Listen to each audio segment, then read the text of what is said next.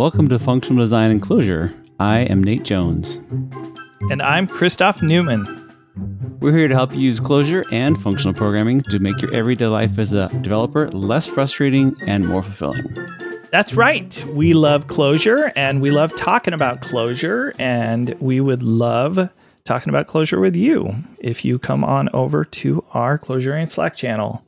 But until then, are you new to this podcast? If you are, head on back to episode one. We do series, and you can see all those series at clojuredesign.club.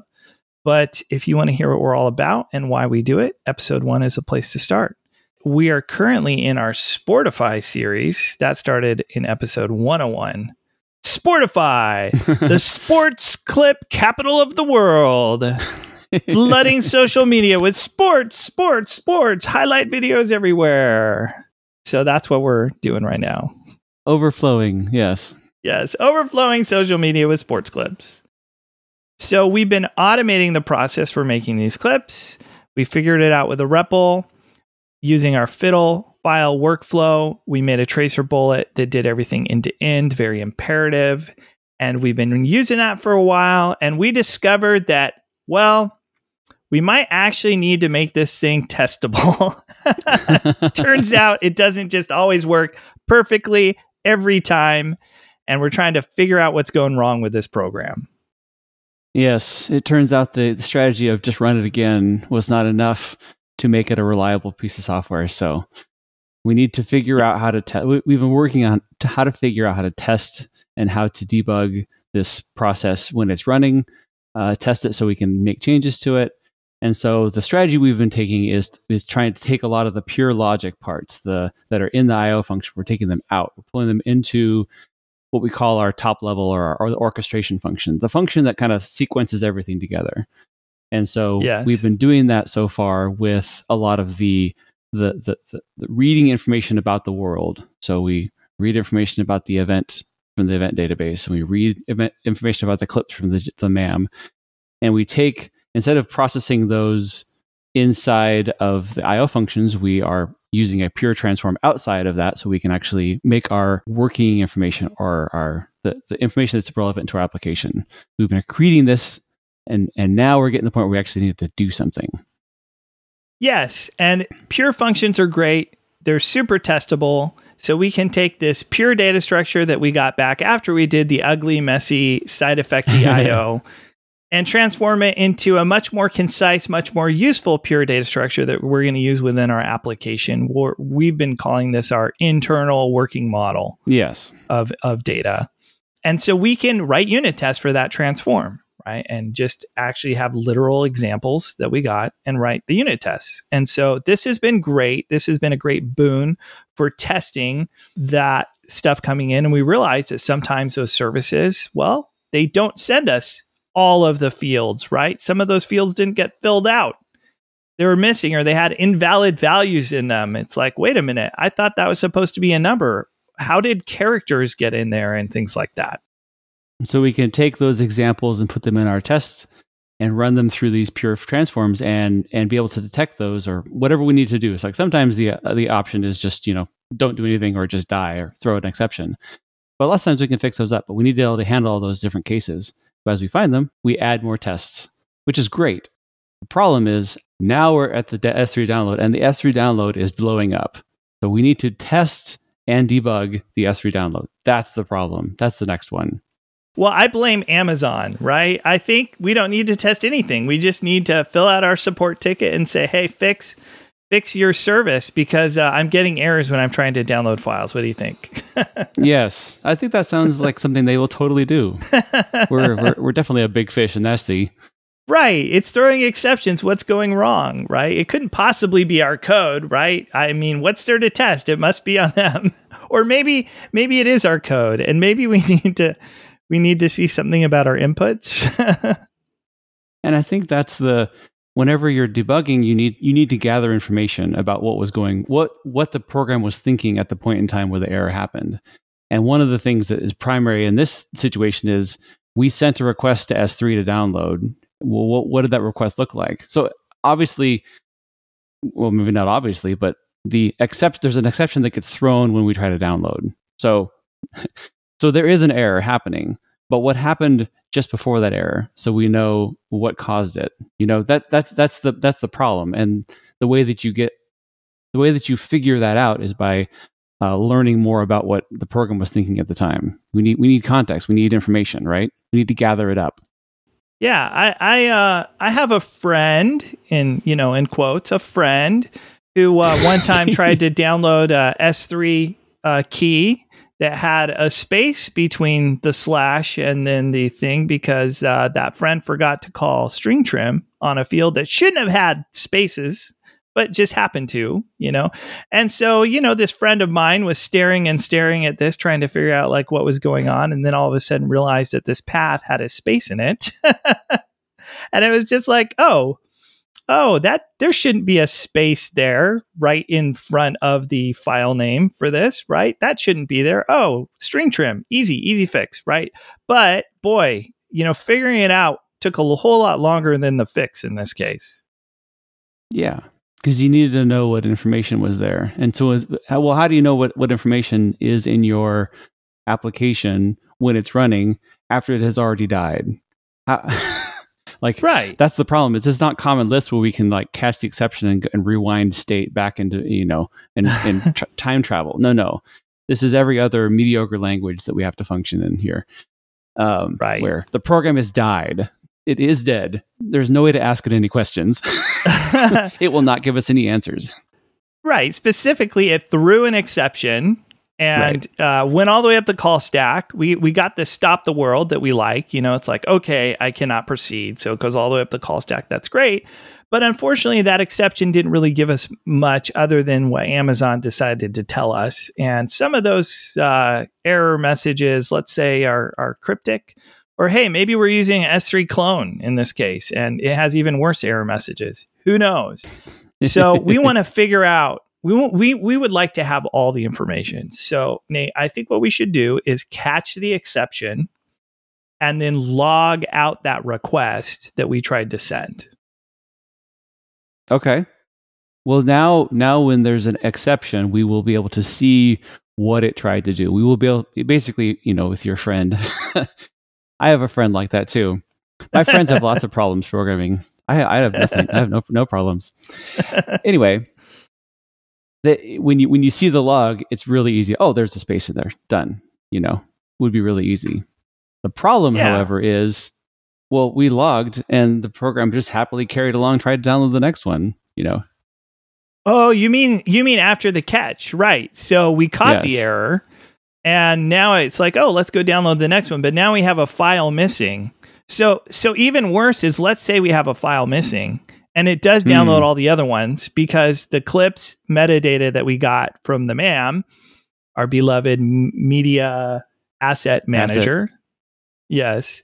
Uh, had the space in just that one file. So then all the other ones download and then the highlight reel gets put together and then it's missing the key clip right? That was like the big uh, touchdown, uh, the big uh, ball crossing the line at the right moment, you know, highlight.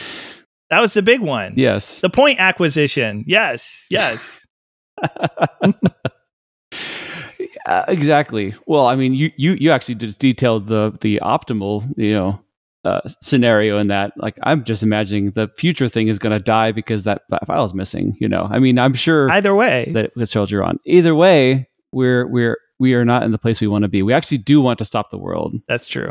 And so instead of just trying and catching, sorry, trying, catching, logging, we should just rethrow. We should we can we can log out the context and then we can rethrow. So we get the we get the best of both worlds. We get the log for context, we get the exceptions, we stop the world, and I think we're done. yeah, yeah, because then we can see more information about what happened, right?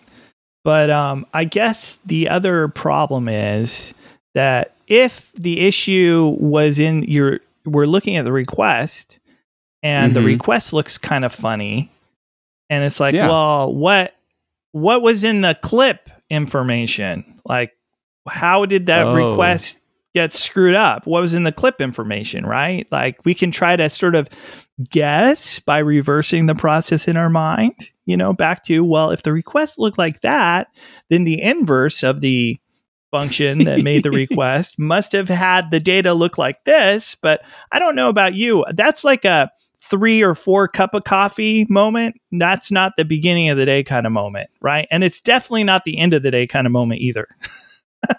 no, no, no. Uh, the only way to know what the program was doing is to know what the program was doing. If you're trying to figure out what the program was doing by reverse engineering it, uh, you're going to get it wrong. I mean, my friends have always gotten it wrong. Every time that you've helped them very constructively yes. with perfect advice. Yes, yes. okay, so why don't we just catch it outside of the function, okay. right? And then and then we'll log the clip information and rethrow because we want to stop the world. Okay. So so now we basically have one try catch that's in our big orchestrating function instead of a try catch that's down in the IO function. Okay. That makes a lot of sense. So now we know what the, what the context was or what that that our working information. The problem is we don't have what what the IO function sent to S3 because it made it right before it sent it. So now we have it's like before oh, in the function, th- right? In the S3 function, it made the request. Yeah. So we're looking at the clip thing that we logged out and we're like, well, that looks pretty good, you know? And then now how, we're like trying ma- to copy and paste that information out into our REPL. And then we're trying to run the the transform function that generated the request pure data structure that we need, you know, to figure out what it looked like. and What, yeah. Anyway, yeah, we we can't see that request, right?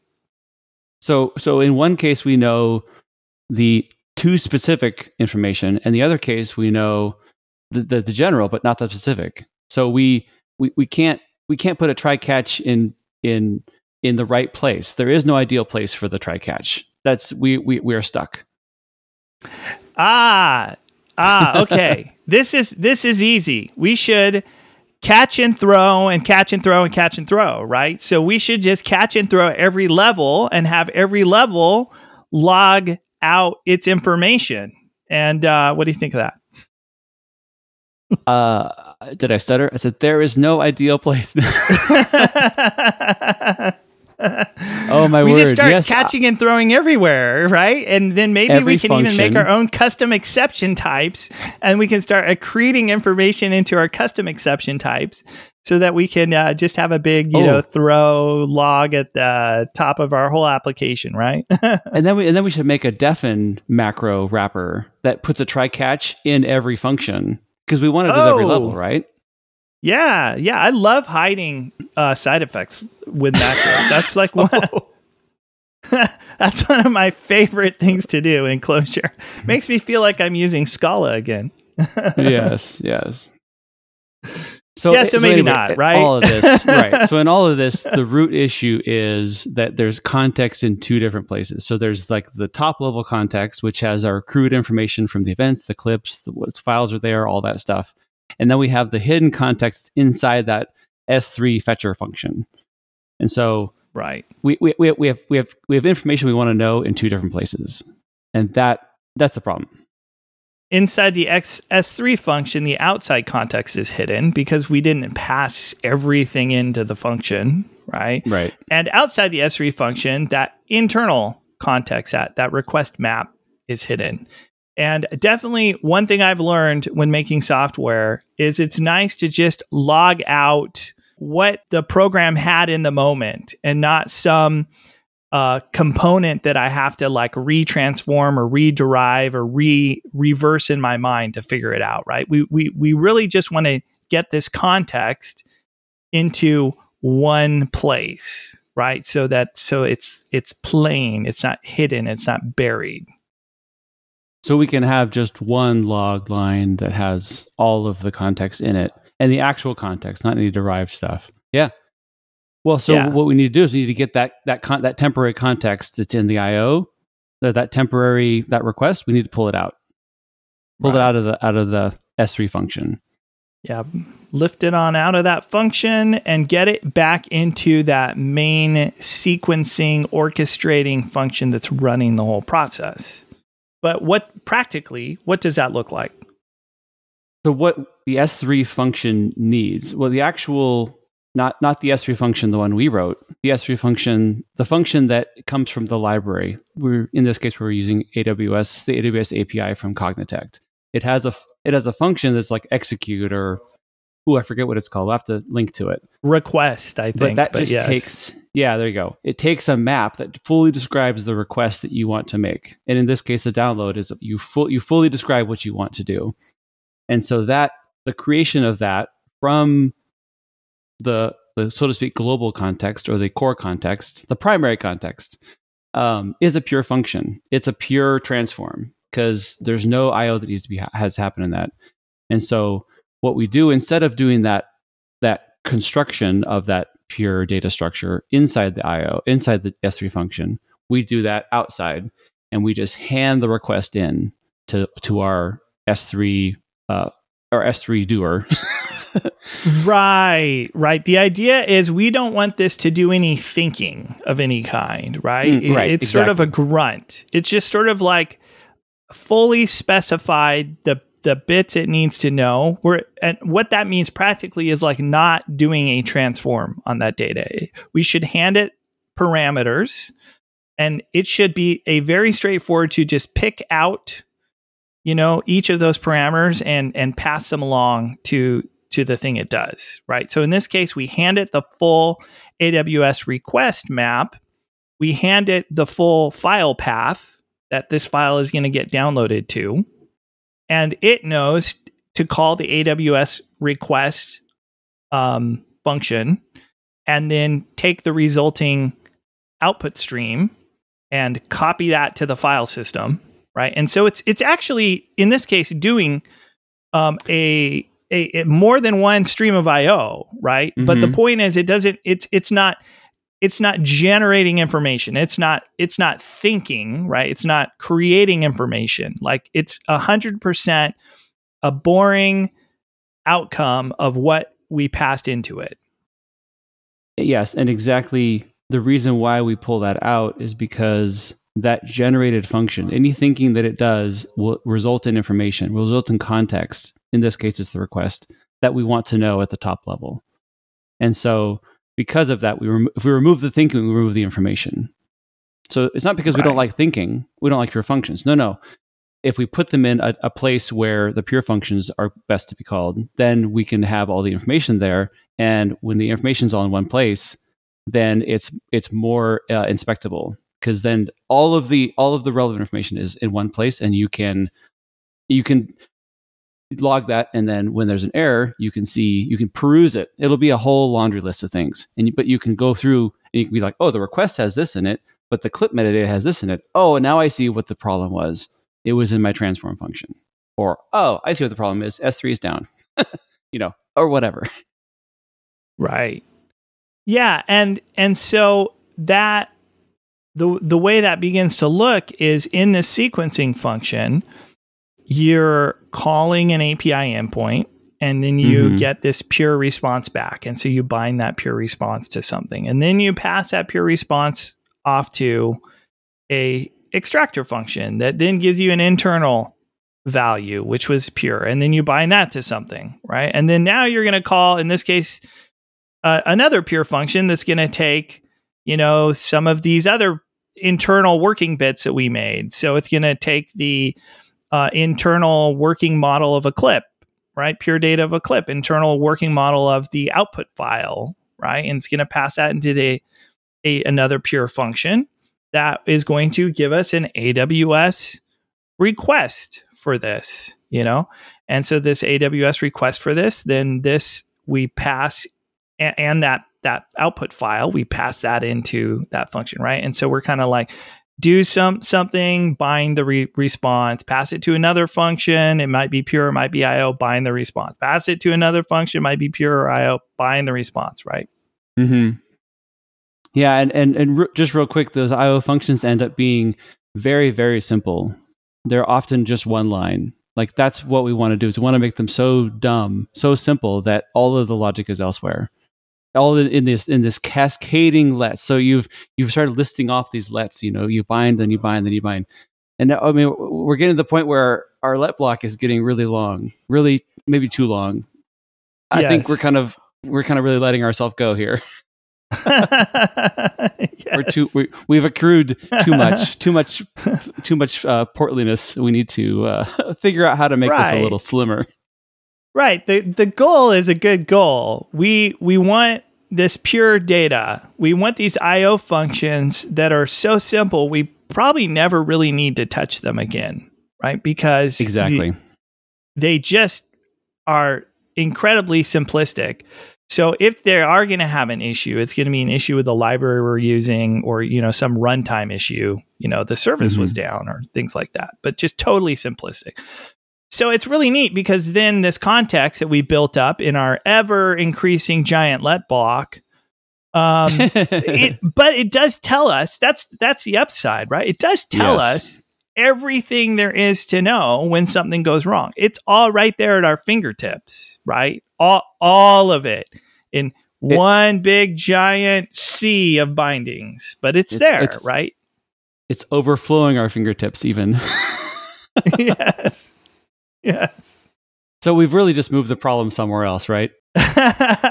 well, it sounds like we've made some progress, right? We've, Oh, we've yeah. sort of got everything in one place. We've made some progress, but it also sounds like uh, we need to kick the can down the road a little bit and uh, figure out what we can do with this uh, overwhelmingly long orchestration sequencing function that's just getting really out of hand. If only there was a something we could do. I, I think I have an. Oh wait, no, no, no, no. That was it. Sorry. Too tempting. Too tempting. All right, all right. That's right. We're out of time. we must move on.